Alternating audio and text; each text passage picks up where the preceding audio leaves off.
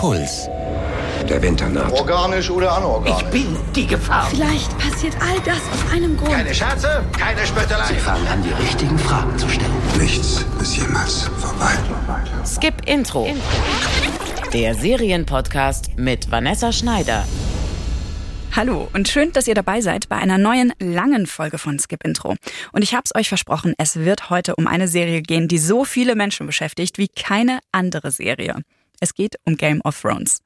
Und um die Frage, warum manche Serienfiguren für uns zu Familienmitgliedern werden.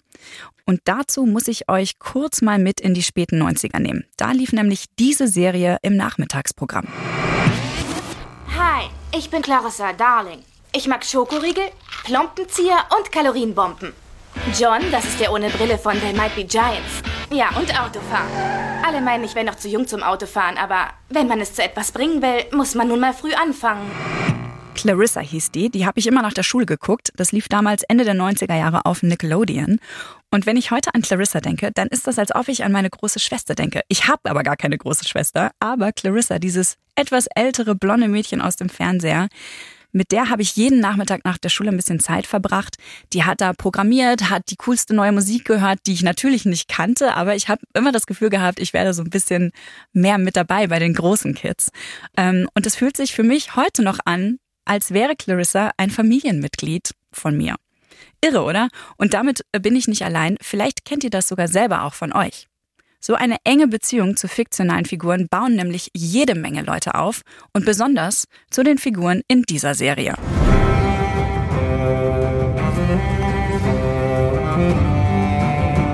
Wir nahen uns gerade der allerletzten Folge und damit auch definitiv dem Ende einiger sehr liebgewonnener Charaktere. Warum uns deren Tod und deren Schicksal so krass mitnimmt, darum geht's in dieser Folge von Skip Intro.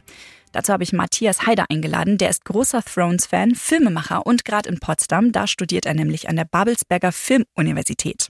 Hi Matthias. Hallo. Wir wollen ja hier gleich äh, vor allem über Game of Thrones reden und warum wir so mit Arya, Sansa, Tyrion und Co. mitleiden. Wann hast du das erste Mal gemerkt, dass eine Serienfigur ein Teil von deinem Leben geworden ist und, und sich sehr echt angefühlt hat? Also ich würde sagen, das war, glaube ich, recht ähnlich ähm, wie die Geschichte, die du gerade erzählt hast. Ich glaube, das erste Mal merkt man das so schon in der Kindheit. Ähm, also ich kann mich da erinnern, so an diese ganzen ähm, Super-RTL-Serien, vor allem Gummibärenbande ähm, und sowas, dass ich da wirklich schon eine starke Beziehung ähm, zu diesen Charakteren aufgebaut habe. Und das erste Mal, dass dann richtig richtig stark wurde, auch mit einer, sag ich mal, Realserie, ähm, war es dann, glaube ich, bei Friends. Also Friends war genau wie bei dir, immer lief das dann am frühen Abend. Und da hat man einfach so eine Verbindung zu diesen Leuten und diesen Charakteren aufgebaut, dass man einfach wirklich drin war und sich als Teil dieses Freundeskreises wirklich gefühlt hat eigentlich. Zu wem hattest du dann eine besonders starke emotionale Verbindung? Also ich fand ähm, Chandler immer tatsächlich immer mit mit am ähm, äh, interessantesten und auch am, am für irgendwie mich am besten als zu einer Auf, zum Aufbau von so einer Beziehung. Einfach weil er auch so ein bisschen na, dieser Außenseiter war, der zwar immer so ein bisschen lustig ist, aber auf jeden Fall nie der coolste und sowas war. Und das da habe ich mich schon ein bisschen so immer wieder drin gefunden, ja. Ich mochte Chandler auch sehr gerne. Ich glaube, heute aus äh, Rückblicksgründen fände ich Phoebe Mhm. Wahrscheinlich äh, wäre für mich so die engste Bezugsperson gewesen, aber damals fand ich sie irrsinnig nervig. Ja. Du studierst ja an der Filmuni in Babelsberg genau, und ähm, da beschäftigst du dich schon länger mit diesem Thema an sich. Wie bist du überhaupt drauf gekommen? Mm, also vor allem jetzt mich mit dem Thema so Beziehungen zu Seriencharakteren und sowas zu beschäftigen da bin ich drauf gekommen, auch wirklich über Game of Thrones und ähm, darüber, wie äh, starke Emotionen Menschen gezeigt haben, wenn ihren Lieblingscharakteren irgendwas zugestoßen ist in der Serie, was ja bei Game of Thrones hin und wieder mal der Fall war. Und da habe ich einfach durch Internetvideos, aber auch durch meinen direkten Freundeskreis gemerkt, was da eigentlich für Emotionen rüberkommen und dass es wirklich eigentlich schon fast naja, vergleichbar ist, wenn Menschen aus dem direkten Umfeld irgendetwas zustößt. Also natürlich ist das nochmal was ganz was anderes, aber man merkt auf jeden Fall, die erste initiale Reaktion, würde ich sagen, ist da schon sehr stark bei vielen Leuten bei dieser Serie. Game of What, fragt ihr euch? Nee, äh, das fragt sich wahrscheinlich niemand gerade außer meine Redakteurin Katja. Lasst uns trotzdem noch mal ganz kurz zurückkehren zum Anfang dieser epischen Serie.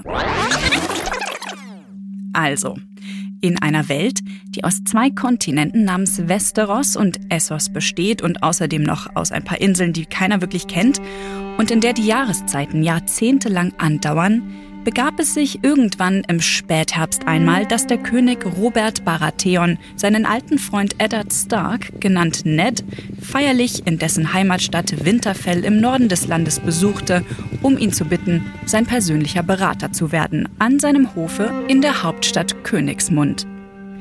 König Baratheons vormalige rechte Hand nämlich fiel einem Mordkomplott zum Opfer das des Königs Frau Cersei Lannister und ihr Zwillingsbruder Jamie ausgeheckt hatten, um deren inzestuöse Geschwisterliebe zu verbergen und damit den drei vermeintlichen Königskindern ihren Anspruch auf den Thron zu wahren. Denn keines davon entstammte der Blutlinie des Königs.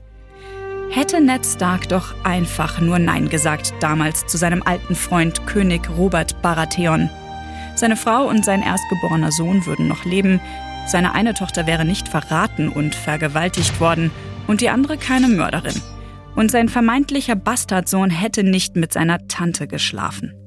Stattdessen folgte er pflichtbewusst dem König, was sich schon am Ende der ersten Staffel als ziemlich kopflose Entscheidung herausstellt.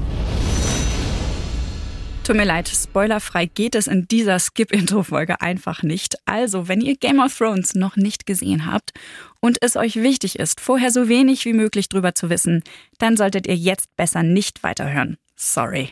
Matthias. Ja. Warum guckst du überhaupt Game of Thrones?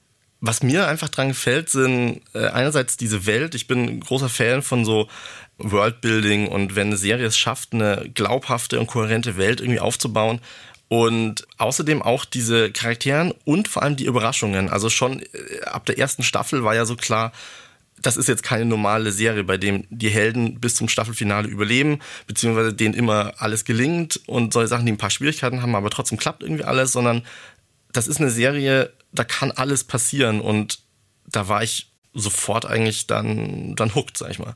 Ich habe gestern versucht, so ein bisschen zu eruieren, wann ich eigentlich angefangen habe, die Serie zu gucken. Hm. Ich bin mir ziemlich sicher, dass ich von Anfang an diese Serie wöchentlich geschaut habe mhm. und äh, nicht am Stück irgendwie eine ganze Staffel weggeschaut habe.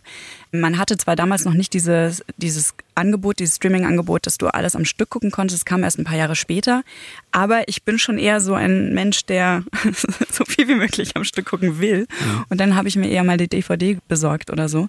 Und das war bei Game of Thrones anders. Und was auch anders war, ist eben, dass ich auch gar nicht mehr als eine Folge ertragen habe davon. Hm. Es ist so düster gewesen und so brutal zum Teil auch, dass ich mich gerade ein bisschen gewundert habe, dass du gesagt hast, du hast drei Staffeln am Stück durchgesuchtet. Ich glaube, da wäre ich nicht mehr zurechnungsfähig gewesen danach. Für mich war es eher schwierig tatsächlich dann, als dann die dritte Staffel durch war und ich auf die vierte Staffel warten musste und dann wirklich von äh, also wirklich von, von äh, Montag zu Montag quasi immer die Zeit überbrücken musste, bis ich die nächste Folge gucken kann. Also äh, damals habe ich noch in Bayreuth studiert. Da habe ich wirklich dann halt einfach so eingeplant meine Zeit, dass ich vor den Vorlesungen am Montag quasi meine, meine Game of Thrones Folge gucken konnte, weil ich wollte ja nicht, dass mich irgendjemand spoilert und ich wollte nicht, dass ich äh, nicht ins Internet gucken kann und dann zufällig doch erfahre, was jetzt in dieser Folge passiert, bevor ich sie nicht gesehen habe. So geht es ja ziemlich vielen Leuten, äh, wie dir mit dem Spoiler irgendwie aus dem Weg gehen wollen am Montagmorgen oder auch am Dienstagmorgen, wenn man es nicht schafft, anzuschauen. Und im Netz kann man dem ja fast nicht mehr entgehen. Und da rasten die Leute ja zum Teil richtig aus gerade. Ich finde es ganz witzig, wie sogar Feuilleton-Journalisten da ihre Haltung komplett verlieren. Und ähm, mir ist aufgefallen, der Zeit Online-Feuilletonist Lars Weißbrot, der sehr lustig ist auf Twitter, der hat seinen Handle umbenannt zu What's West of Westeros Aria und äh, tweetet quasi gerade nur noch zu Game of Thrones und was alles falsch läuft oder gut läuft. Also die, es sind so viele Leute, auch so super unterschiedliche Menschen, so investiert in diese Serie. Ja. Ähm, das finde ich sehr erstaunlich. Wir haben auf der Straße mal umgefragt quasi, mit welcher Game of Thrones Figur ihr da draußen besonders mitfühlt. Ja, zu Arya bestimmt. Ganz sicher habe ich eine Beziehung zu ihr. Ich finde sie so toll. Ich hoffe, mein Kind wird auch immer so. Also nicht, nicht so wie sie natürlich nicht, aber ich finde sie so tapfer und so mutig und so. Man kann sich sehr viel von ihr abschauen. Sehr, sehr viel. Wenn Jon Snow ein Familienmitglied wäre, dann wäre es mein großer Bruder. Der weiß einfach in einem richtigen Moment, was er zu tun hat. Und auch wenn es schwer ist, zieht das durch halt. Und das ist ein Fanal für die Männlichkeit, könnte man fast sagen. Ich würde sagen, Tyrion Lannister ist mein Lieblingscharakter. Und interessanterweise so die typischen Good Guys, so ähm, Jon Snow und äh, Daenerys Targaryen fand ich jetzt immer eigentlich am uninteressantesten. Deshalb habe ich mit denen nie so mitgefühlt. Ich finde Sansa und Arya natürlich ganz stark. Starke Frauen sind immer gut. Arya, wir haben eine starke, starke Schwester. Ja, genau. Hab zwar schon zwei starke Schwestern, aber noch eine fehlt bestimmt nicht. Ich würde sagen, mein Lieblingscharakter ist Arya Stark. Das ist eins von der Schauspielerin her. Und der Charakter ist auch irgendwie sehr stark oder faszinierend. Vielleicht identifizieren mit ihr, insofern, dass sie halt irgendwie so ein Einzelgänger ist und halt komplett ihr eigenes Ding macht. Ich fieber eigentlich die ganze Zeit mit. Ich finde es immer ziemlich schlimm, dass so wertvolle ähm, Charaktere sterben. Und das erwartet man nie. Ich habe schon sehr viel geheult. Er wollte teilweise auch nicht weiterschauen. Tue ich auch im Moment nicht. genau deswegen, weil ich nicht will, dass sie tot ist. Und ich will, dass sie schlecht geht, weil ich will, dass sie gut geht und dass sie weitermacht und ähm, ich sie einfach toll finde. Kaum, dass man etwas für einen Charakter empfindet, in dem Moment, in dem man äh, sein Schicksal, wenn man sich dafür interessiert, äh, wird er umgebracht. Den ganzen Tag noch deprimiert danach. Ja, es ist einfach so ein Schockmoment. Es ist wie, wie wenn du eine Treppe übersteigst beim Runtergehen. Weißt du, auf einmal, oh, und der Mageninhalt ist auf einmal woanders. Ich war den Tränen nah. ich meine, das macht Game of Thrones ja auch aus, dass immer wieder Sachen passieren, wo man sich denkt, so was? Nein, das können sie jetzt nicht machen. Oh. Viele Leute in dieser Umfrage haben ja ihre Beziehung zu den Game of Thrones Figuren ähm, mit Familie verglichen. Für mich waren diese jungen äh, Stark-Schwestern Arya und Sansa, aber auch Lyanna Mormont, wie kleine Schwestern. Die habe ich so beim, in den letzten Jahren beim Großwerden begleitet. Du hast dich ja mit diesem Phänomen jetzt schon länger auseinandergesetzt. Ist das eine typische Reaktion? Also äh, bei sowas ganz, ganz sicher. Also gerade wenn man ähm, Charaktere hat, mit denen man selbst wächst, aufwächst und die aber auch vor den eigenen Augen quasi groß werden und sich weiterentwickeln, dann lernt man natürlich immer mehr und mehr die Facetten dieses Charakters kennen. Man lernt, was dieser Charakter für Wünsche, Ängste hat und man baut zu denen wirklich eine sehr, sehr enge Beziehung auf, die äh, zwar immer einseitig ist, weil natürlich Arya Stark zu uns zu mir, Matthias, äh, jetzt keine Beziehung aufbaut, aber ich zu ihr auf jeden Fall, weil ich sie halt immer, immer stärker kennenlerne. Und gerade bei so Charakteren, die einfach wir so lange sehen, seit der ersten Staffel, ich meine, das sind jetzt dann auch schon acht Jahre, wenn jetzt diese Staffel vorbei ist, das ist einfach schon was, was sehr Besonderes, ja. Das Phänomen, äh, worüber wir reden, das heißt ja parasoziale Beziehungen. Und du hast gerade schon gesagt, das sind so einseitige Beziehungen. Ich habe das so verstanden, dass diese Beziehungen zu fiktionalen Charakteren auch Beziehungen im echten Leben widerspiegeln. Ist das richtig so? Genau, also das Konzept dieser parasozialen Beziehungen, das kommt eigentlich daher, dass man bemerkt hat zu vor allem Late-Night-Moderatoren, ähm, aber auch zu anderen Fernsehpersönlichkeiten, dass dort Menschen eine Beziehung aufbauen, die auf einer Einseitigkeit so ein bisschen beruht, die darin gefußt ist, dass man diese Person in den Alltag einbindet, ähm, obwohl sie nur im Fernsehen eigentlich stattfindet. Und was ich jetzt dann eben, wie ich das weitergeführt habe, beziehungsweise auch andere ähm, Autorinnen und Autoren vor mir, war dieses Konzept eben auch auf fiktionale Charaktere auszuweiten. Und viele sagen sogar, dass so ähm, Fernsehcharaktere und fiktionale Charaktere sind quasi viel, viel bessere Freunde als unsere Freunde, weil auf die können wir uns immer verlassen. Also sie sind da zu einer festen Zeit im Fernsehen oder im Radio oder online sie verhalten sich so, wie sie sich verhalten sollen, jedenfalls meistens. Und ich kann auch jederzeit aus dieser Beziehung wieder austreten. Also ich muss keine Gegenleistung erbringen eigentlich für diesen Charakter. Deswegen sind es quasi die besseren Freunde als unsere echten Freunde, wenn man so sagen will. Außer sie sterben sofort. Dann, ja. dann vielleicht nicht mehr, aber selbst dann könnte man wieder zurückkehren zu einem Moment, wo diese Person noch da ist. Woher kommt das, dass mir diese Figuren dann so ans Herz wachsen? Also hat das mit einer gewissen Regelmäßigkeit zu tun? Auf jeden Fall. Also einfach, dass ich, ich lerne ja über diese Regelmäßigkeit diesen Charakter viel besser kennen und wir merken das ja bei Filmen auch. Also niemand baut wirklich eine starke Beziehung zu einem Filmcharakter auf, der irgendwie einmal in einem Film vorkommt. Eher dann über eine längere Zeit hinweg. Also bei Filmserien, Star Wars, aber auch diese ganzen, die ganze Marvel-Geschichte und sowas. Herr der Ringe. Äh, Herr der Ringe, da merken wir es, dass wir wirklich Beziehungen auch aufbauen, weil wir einfach eine Reise mit diesen Charakteren mitmachen, die jetzt über einfach 90 Minuten Film hinausgeht. Und Serien sind da einfach perfekt dafür. Die äh, bieten sich einfach an, so einen Charakter in epischer Breite zu erzählen und einfach wirklich auch tief äh, in diesen Charakter einzusteigen und zu zeigen, was macht diesen Charakter eigentlich aus und wie kann ich mich mit ihm auch wirklich identifizieren. Und Game of Thrones, glaube ich, ist eine der Meilensteine oder wie man sagt, die, die Aushängeschilder, wenn es um solche parasozialen äh, Beziehungen wirklich geht. Einfach auch, weil die Serie es wirklich versteht, zu zeigen, dass diese Charaktere noch viel, viel mehr vorhatten. Also ich erinnere mich ähm, an die Red Wedding zum Beispiel da hatte Rob Stark hatte seinen großen Schlachtplan ausgepackt, mhm. wie er Castle Rock und äh, wie er quasi weitermachen möchte. Und jeder dachte, okay, jetzt kommt hier diese kurze Heirat und dann geht's quasi weiter. Und dann kam dieses Ereignis eben, diese Red Wedding. Und abruptes Ende. Abruptes Ende, genau. Und die Leute hatten noch so viel vor. Das ist ja auch etwas, was man immer mal wieder hört, wenn es äh, um Verluste ähm, irgendwie im Bekanntenkreis oder so es geht. Ah, so jung, er hatte noch so viel vor und sowas. Und das sind wirklich Ähnlichkeiten und Parallelen, die man da schon ziehen kann. Rest in Peace, Rob Stark. Ja, was ich aber jetzt auch interessant finde, die ganzen Momente, die jetzt gerade in dieser Umfrage genannt worden mhm. sind, und wenn ich mich jetzt selbst erinnere an die prägendsten Momente aus Game of Thrones, dann sind die garantiert mindestens vier Staffeln her. Ähm, mhm. das, ist, das ist schon seltsam, oder? Also, dass, dass, dass, dass man trotzdem dranbleibt, dass diese Erwartungshaltung, die wir an Game of Thrones irgendwie stellen, nämlich, dass diese ganzen überraschenden Dinge passieren, eigentlich in den letzten Staffeln gar nicht mehr eingelöst werden. Ja, da hast du äh, vollkommen recht. Und da schlägst du natürlich auch ähm, eine Kritik ein, die sehr weit verbreitet ist. Das ist quasi nachdem die äh, Autoren der Serie die Bücher überschritten haben und quasi mit der Handlung fortgeführt haben, dass da quasi dieser typische Game of Thrones Charakter verloren ging. Und ja, ich glaube, Game of Thrones ist ja trotz alledem immer noch eine, eine sehr, sehr gute und sehr, sehr aufwendig produzierte Serie. Und ich muss auch sagen, für mich persönlich, ich habe auch diesen Qualitätsabfall bemerkt in den letzten ja, zweieinhalb, drei Staffeln. Mm, aber ich bin trotzdem dran geblieben, weil ich ja trotzdem diese Charaktere weiterverfolgen wollte und weil ich wissen wollte, wie geht's weiter, mhm. wie geht's aus.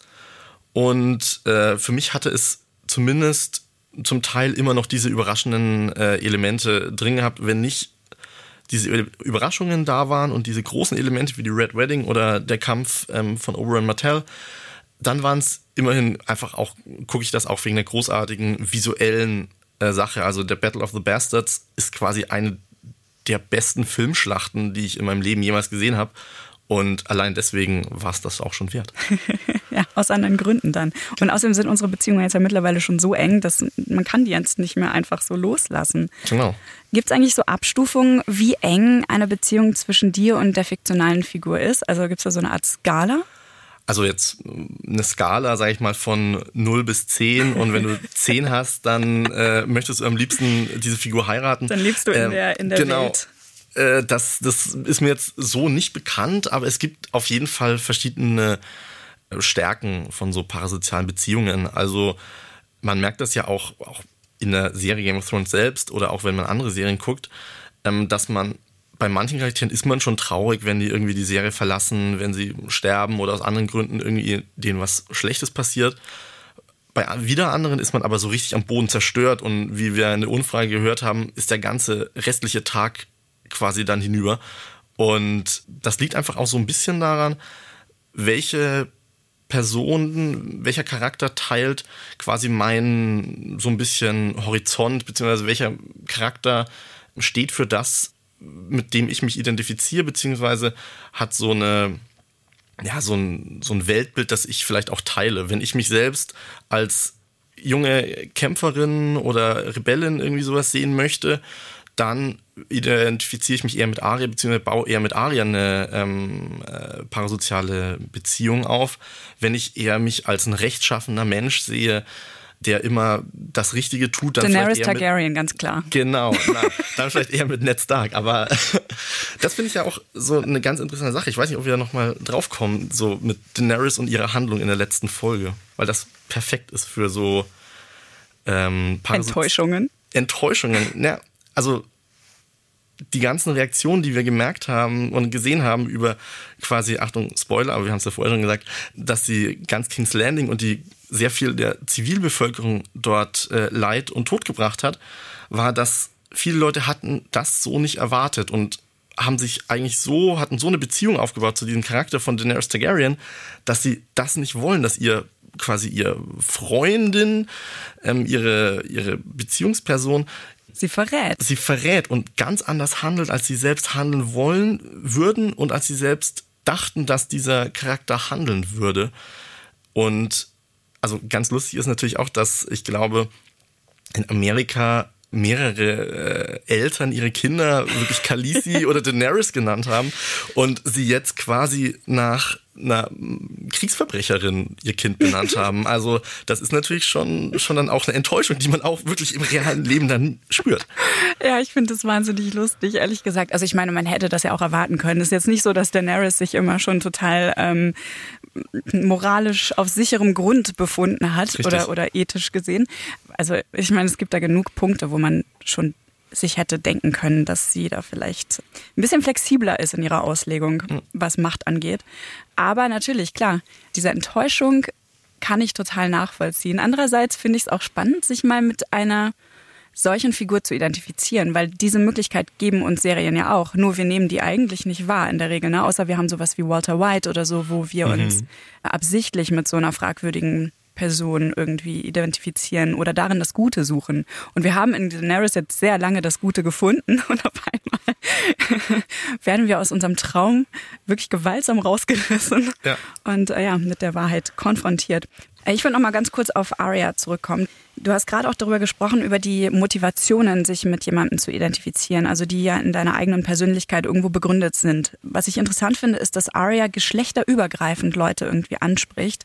Und ich habe äh, mal geschaut im Netz, da gibt es so ein Analysetool, mhm. den Westeros Sentinel. Der wertet wirklich alle möglichen Social-Media-Kommentare zu Game of Thrones aus, also auch alle möglichen Reaktionen im Netz mhm. ähm, nach dem, was da gesagt wird und zwar auf positiv, neutral, negativ wird das eingeordnet. Mhm, das ist super aufwendig und umfassend. Arya ist ja die jüngste Tochter der Starks, sie ist die Rächerin ihrer Familie und eine Assassinin. Sie ist gerade laut dieser Auswertung eine der populärsten Charaktere überhaupt. Seit Staffelbeginn hat sie die meisten positiven Kommentare im Netz, weit mehr als Jon Snow, der auf Platz 2 liegt. Insgesamt wird Jon Snow aber öfter erwähnt. Glaubst du, das wäre vor ein paar Staffeln noch anders gewesen? Hm, auf jeden Fall. Also man hat ja auch den, den Plot von Aria, da gab es ja auch gerade so in den, in den, letzten zwei Staffeln so einiges an Kritik dran. Oh, sie trainiert die ganze Zeit, wann geht sie endlich zurück und recht ihre Familie, jetzt trainiert sie schon wieder, jetzt trainiert sie schon wieder. Das gab's und trotzdem hat sich Aria gerade in der, in, letzten, in der letzten Staffel, würde ich mal sagen, hm, zu so einem besonderen Fanliebling liebling äh, entwickelt, wie du auch schon sagst, äh, komplett geschlechterübergreifend und ähm, egal welchen Alters, ist Arya wirklich einer der beliebtesten äh, Charaktere. Und ich glaube, das liegt auch so ein bisschen daran, dass sie eben in dieser letzten Staffel ihr Plot immer weiter vorantreibt und genau das macht, was man von ihr sich erhofft hat, was man erwartet hat. Sie rächt ihre Familie, sie bringt auf relativ wirklich grausame Weise die ganze Phrase um. Ähm, sie, sie ist quasi die, die Verkörperung des, der Fanwünsche, wirklich. Man wünscht sich Schlechtes für einen Charakter und Arya führt aus und tut das dann wirklich. Und das ist, glaube ich, das, was jetzt die Leute von John und Daenerys so ein bisschen abgeschreckt hat, gerade auch nach der letzten Folge, weil sie eben nicht ihre Erwartungen erfüllt hat und weil sie nicht so gehandelt haben, wie die Fans es gerne gesehen hätten. Und das führt natürlich auch so ein bisschen zu einer gewissen Wut und vor allem dann auch eine Wut auf die Macher. Mhm. Ich finde es interessant, dass äh, John ähm, am wenigsten offenbar darunter leidet. Also der ist immer noch einer der populärsten Charaktere. Ich finde ihn unfassbar langweilig. Er sagt ja auch einfach ja. gar nichts, aber es, es, es, es lasten tatsächlich viele Hoffnungen auf seinen Schultern, ähm, scheint mir. Es gibt jetzt ja auch Serien, wo nicht so viel gestorben wird oder überraschend gestorben wird, wo auch diese Schockmomente fehlen, die Game of Thrones ja ausmachen und wo man trotzdem eine Beziehung zu Figuren aufbaut, ähm, wenn, wenn der Sensemann dann nicht in der Ecke lauert. Zum Beispiel ging mir das so mit Gute Sein, schlechte Zeiten. Mhm. Ich muss das jetzt outen. Das habe ich jahrelang geguckt, jahrzehntelang mit meiner Familie und ähm, das wird ja auch in Babelsberg gedreht, wo du studierst, wo du gerade bist. Da ist nebenan das Set aufgebaut. Ich habe da meine Journalistenausbildung gemacht und ich bin da regelmäßig Joe Gerner und Co über den Weg gelaufen. Joe Gerner ist eine der zentralen Figuren. Ich glaube, das ist eine der wichtigsten Figuren der deutschen Fernsehgeschichte ja. inzwischen. Und die kann ich, egal wie ich mich anstrenge, und egal wie sehr ich mich daran erinnere, dass das alles natürlich Schauspieler sind, ich kann die nicht von ihrer Rolle trennen. Ich kenne diese Rollen und Charaktere einfach viel zu gut. Ja, es ist, es ist wirklich so. Also gerade Joe Gerner, der eigentlich auch als äh, ein, ein, richtig guter Theaterschauspieler ist mhm. ähm, im echten Leben. Aber da, da weiß man einfach, okay, das ist die Rolle. Das ist, wenn ich sie auf der Straße sehe, also ich hatte auch letzte, letztens habe ich auch äh, eine Geschichte von einem Freund gehört, der hier in Berlin im Einkaufszentrum war und dann gerufen hat, ey, schau mal, da hinten ist Joe Gerner. Ja. Und natürlich war es nicht Joe Gerner, sondern es war äh, der Schauspieler. Und Dessen Namen wir nicht mal wissen. Genau, also ich, ist jetzt natürlich ein bisschen peinlich, aber so ist das. und so war es ja auch in, bei Game of Thrones am Anfang auch. Also natürlich kannte man irgendwie Emilia Clarke und äh, man kannte Sean Bean. Aber Kit Harrington als ein Charakter oder weiß irgendjemand jetzt irgendwie ad hoc, wie der Schauspieler von Grey Worm heißt? Also diese Charaktere sind auch wirklich erstmal unter ihren Rollennamen, also diese Schauspieler sind erstmal unter ihren Rollennamen bekannt. Was ja auch in der Berichterstattung wiederum immer wieder auftaucht, ne? wenn man sich so Artikel im Netz anguckt über, über deren Privatleben oder so. Ja. Da wird dann nicht geschrieben Kit Harrington, sondern Jon Snow macht dies und das. Genau, und das Schöne ist, also bei Kit Harrington ist es ja wirklich auch so, dass er ähm, die Schauspielerin, die Ygritte, also die... Ähm, äh, Wir vermissen sie alle dearly. Genau, dass er sie wirklich im echten Leben geheiratet hat und dass sie im echten Leben verheiratet sind. Und alle Boulevardblätter haben wirklich getitelt, Jon Snow heiratet Ygritte. Und nicht anders, nicht äh, Kit Harrington heiratet Rose. Weil wir uns das sowieso. gewünscht haben. Weil ja. wir genau das wollten genau. von der Serie. Wir wollten, dass Jon Snow und Ygritte für immer zusammen sind und dann bam, White Walker, tot. Ja, ja. ja und also das ist ja wirklich schön, dass eigentlich unser reale Welt quasi die Erfüllung da unserer Fanträume ist und wir es quasi uns sicher sein können, okay, aber im echten Leben lieben sie sich noch. Ja. Das finde ich auch sehr schön. Ja. Du bist bei deiner Recherche zu parasozialen Beziehungen, Fankulturen und Game of Thrones ja auch auf eine Unterart von Fanfiction sozusagen gestoßen. Fanfiction selbst ist ja auch oft super sexuell. Es gibt aber, große Überraschung, auch echte Pornos zu Game of Thrones. Zum ja. Beispiel den hier, uh, Game of Bones, Winter Came Everywhere. People think that we are related. Because it's in the books. and in the TV show. But this is a porno, so you cannot be my nephew. You have to be my step-nephew. Or plumber, or pizza guy, or busty MILF teacher. Hat dich das überrascht? Also, äh, es hat mich erstmal nicht überrascht, denn eine Regel des Internets natürlich ist, if you can think about it, there's porn about it. Und Game of Thrones ist natürlich eine sehr, sehr sexuelle Serie. Also gerade in den ersten Staffeln ist das einfach, ist in jeder Szene irgendeine sexuelle Anspielung oder irgendwas Sexuelles da und sehr viel äh, nackte Haut natürlich auch zu sehen. Und das hat mich gar nicht überrascht, aber was mich schon überrascht hat, ist, in welcher Fülle es das dann doch gibt. Also Pornoparodien von Game of Thrones oder selbst, dass äh, eine der großen Pornoseiten quasi zum Staffelstart ihr Logo in einen Direwolf geändert hat. Das sind einfach schon Sachen, du kannst, also du kannst wirklich äh, nicht mal äh, deine Pornos gucken und dieser Serie entkommen. Also diese Serie ist gerade, wenn sie läuft, überall, in allen Medien, überall und selbst eben auf den großen Pornoportalen. Und also das war schon, habe ich auch nicht gedacht. ja, da kann man dann zum Zweifel ja einfach weitermachen, wenn es dann vorbei ist. Genau, ich glaube, da gibt es genügend Fanfiction wirklich äh, in diese Richtung. Es geht mal viel zu schnell, aber diese Folge ist leider auch schon an ihrem Ende angekommen. Matthias, welche Serien empfiehlst du für alle, die nach dem Ende von Game of Thrones jetzt eine neue Serienfamilie und neue Serienfreunde brauchen? Ja, das ist ja natürlich die große Frage. So, was wird das Game of Thrones nach Game of Thrones? Ich weiß es selbst nicht. Ich kann nur aus meiner eigenen äh, Geschichte erzählen, wirklich sämtliche Sitcoms, die sich um eine bestimmte Freundesgruppe drehen, also Friends oder How I Met Your Mother sind natürlich perfekt für sowas. Ähm, und was ganz vielleicht in Game of Thrones Manier ist und ganz interessant auf solche Sachen ist natürlich die Serie Dexter, mhm. ähm, wo es um eben einen sehr sympathischen äh, Serienkiller geht. Und da ist einfach auch mal zu merken, wie man sich eigentlich eine Beziehung zu einem eigentlich sehr, sehr, sehr, sehr grausamen, aber unglaublich charmanten und sympathischen Serienmörder aufbaut. Und das ist äh, was Besonderes, ja. Lieber Matthias, vielen Dank, dass du dabei warst. Ja, danke, dass ich hier sein durfte. Wir haben jetzt ausführlichst über eindimensionale Beziehungen mit Serienfiguren gesprochen und die Probleme, die uns das bereitet. Abhilfe bei echten Beziehungen und anderen Problemen, die uns das Leben so erschweren, kriegt ihr bei Die Lösung. Das ist der neue Psychologie-Podcast von Puls mit meiner lieben Kollegin Verena Fiebiger und der Diplompsychologin Lena Schiestel. Für alle, die sich selbst besser verstehen wollen. Beim nächsten Mal gibt's hier bei Skip Intro von mir wieder eine Kurzkritik zu der neuen Katastrophenserie Tschernobyl und danach wieder eine lange Folge mit Gast. Habt ihr ein Thema, was euch unter den Nägeln brennt oder eine Idee auch vielleicht für einen Gast? Schreibt's mir doch unter podcast@deinpuls.de oder auch via WhatsApp unter der 0173 644 3410. Und ihr könnt uns helfen. Eure Bewertungen sind nämlich wirklich wichtig für uns. Die helfen uns, noch mehr Menschen mit Skip Intro zu erreichen. Wenn euch Skip Intro also gefällt, lasst uns doch ein Abo und eine Bewertung da. Fortsetzung folgt. Redaktion Katja Engelhardt und Florian Meyer-Havranek. Produktion Corbinian Guggenmoos und Jacqueline Hofer. Sounddesign Lorenz Schuster und Enno Rangnick. Skip Intro. Der Serienpodcast von Puls. Jede Woche neue Serientipps. Auf deinpuls.de slash skipintro. Puls.